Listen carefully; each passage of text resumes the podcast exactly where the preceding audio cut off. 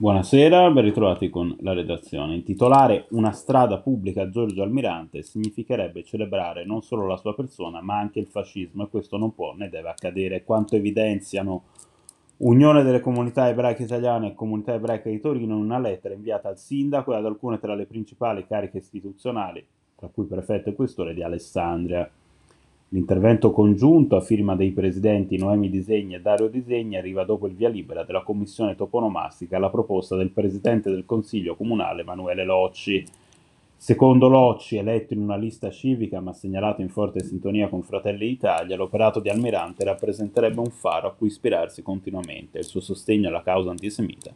Una banale esperienza giovanile da contestualizzare in una vicenda storica. La parola sulla proposta passerà ora a sindaco e giunta del comune piemontese guidato da una coalizione di centro-destra. L'intervento dei presidenti di UCEI e Comunità Ebraica di Torino è volto a scongiurare un esito lesivo della storia, memoria e dignità d'Italia. Riteniamo preciso dovere civile, scrivono i due presidenti, sollevare la nostra voce per impedire quell'intitolazione perché la città di Alessandria, insignita della medaglia d'oro al valor militare per i meriti avuti nella Resistenza, non merita che una delle sue strade porti il nome di un uomo di cui si intende celebrare la memoria, ma di cui non si ha memoria.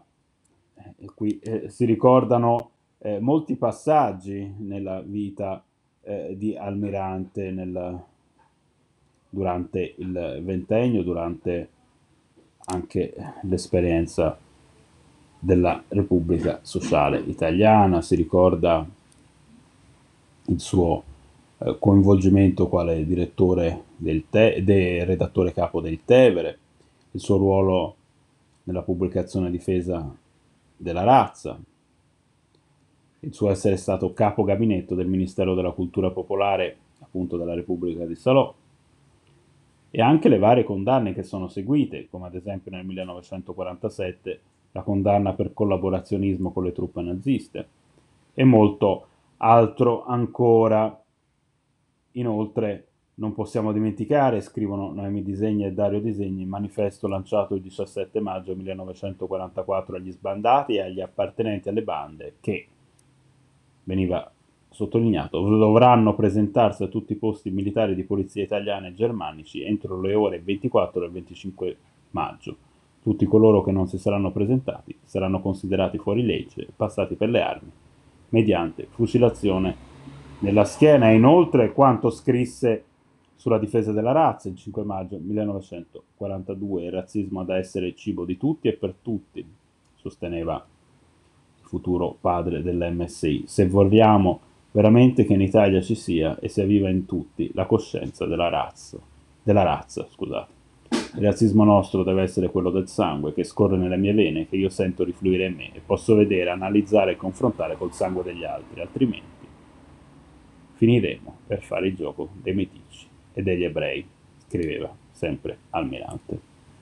Quindi una intitolazione assolutamente incompatibile con i valori antifascisti affermati nella Costituzione. Vita, scelte, valori e azioni di Almirante si ricorda nella nota congiunta dell'UCE e della comunità ebraica di Torino, non sono stati né durante il fascismo né durante la Repubblica testimonianza di sviluppo e progresso civile necessari per una società degna di questo nome. Un eventuale oltraggio, l'intitolazione di una strada, che la città di Alessandria, anche nel ricordo del terribile prezzo pagato durante la persecuzione nella Shoah, non merita. Grazie per essere stati con noi. Buona serata.